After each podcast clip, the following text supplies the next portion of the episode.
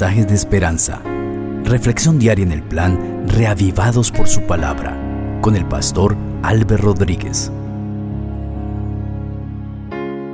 Querido amigo, el Señor te bendiga. Continuamos con la lectura del libro de Job. Hoy estamos frente a los 28 versículos del capítulo 13. Continuamos con la respuesta de Job, este sufriente Job, a su amigo Sofar. Vamos a pedir la dirección de nuestro Padre Celestial. Querido Dios, gracias te damos, Señor, porque nos das la oportunidad de vivir. Tu palabra es clara para nosotros, ella nos enseña, impresionanos a través del texto bíblico. Gracias, Señor, gracias por escucharnos. En Cristo Jesús. Amén. Leemos la palabra de Dios, capítulo 13 de Job. Con mis propios ojos he visto todo esto y lo he oído y entendido con mis oídos. Lo que ustedes saben, también yo lo sé, y en nada soy menos que ustedes. Pero yo quisiera hablar con el Todopoderoso, me encantaría defenderme ante Dios mismo. Francamente, ustedes son unos embusteros como médicos son unos charlatanes. ¿Cómo quisiera que cerraran la boca?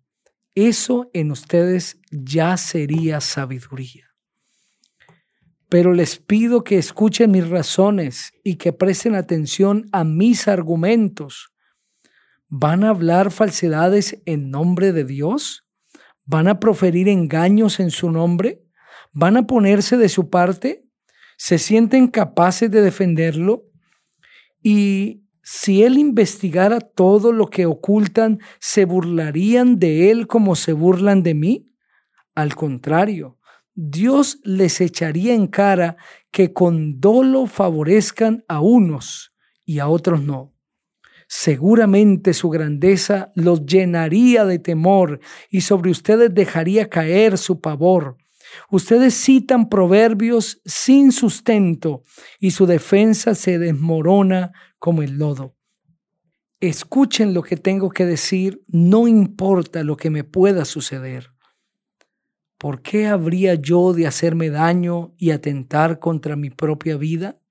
Aunque el Señor me mate, yo en Él confío, pero en su cara defenderé mis actos. Esto podría significar mi salvación, pues Dios no tolera al malvado en su presencia. Presten atención a mis razones, presten oído a mis declaraciones. Voy a expresarles mi caso y sé muy bien que seré justificado. ¿Quién quiere ser la parte acusadora? Si me hacen callar, aceptaré la muerte. Dios mío, concédeme dos favores para que no me esconda de ti. Deja ya de castigarme y no sigas infundiéndome temor. Si tú me llamas, yo responderé. Si yo te llamo, tú tendrás que responderme. ¿Cuál es mi maldad? ¿Cuál es mi pecado? Dime en qué he ofendido. ¿Por qué me das la espalda? ¿Por qué me consideras tu enemigo? ¿Vas a perseguir a una hoja en el viento? ¿Vas a ir tras la paja seca? ¿Por qué me prescribes tragos amargos y me imputas los pecados de mi juventud? Me sujetas los pies con cadenas, me vigilas por donde quiera que voy y sigues la huella de mis pasos. Mi cuerpo se desgasta como odre viejo, se deshace como vestido apolillado. Amén.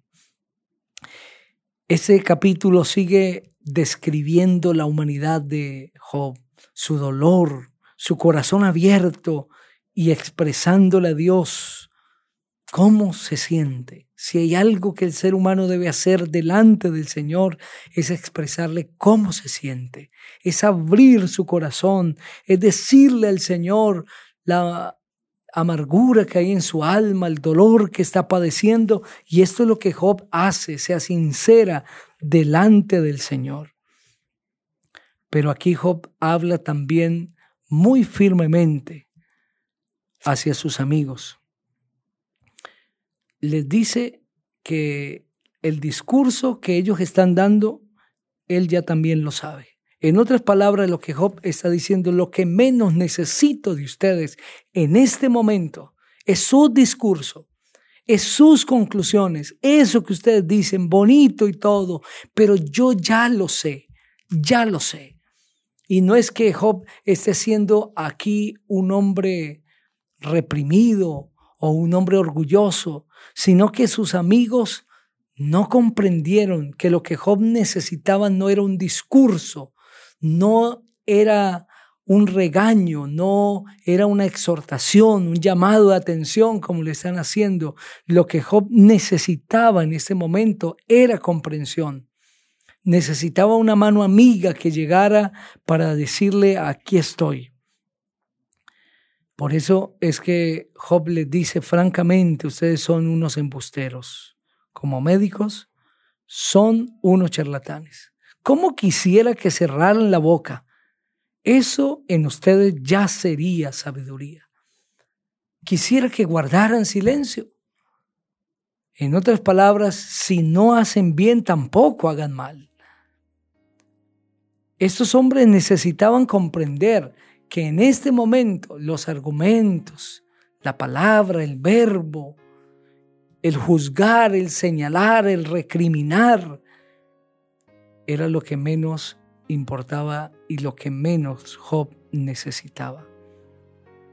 En muchas ocasiones el silencio es elocuencia. Querido amigo, guárdalo en tu corazón. En muchas ocasiones el silencio es elocuencia. Job necesitaba alguien que viniera a darle la mano.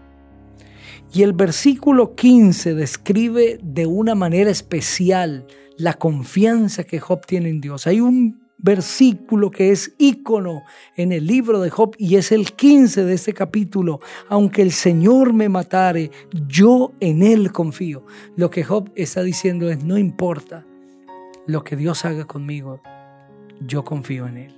Y si el Señor me lleva a la muerte, yo moriré creyendo en Él. Qué confianza la de Job. Esa debería ser tu confianza. No importa lo que pase con mi vida, yo seguiré creyendo en Dios, seguiré confiando en Él, seguiré depositando mi fe en el Señor.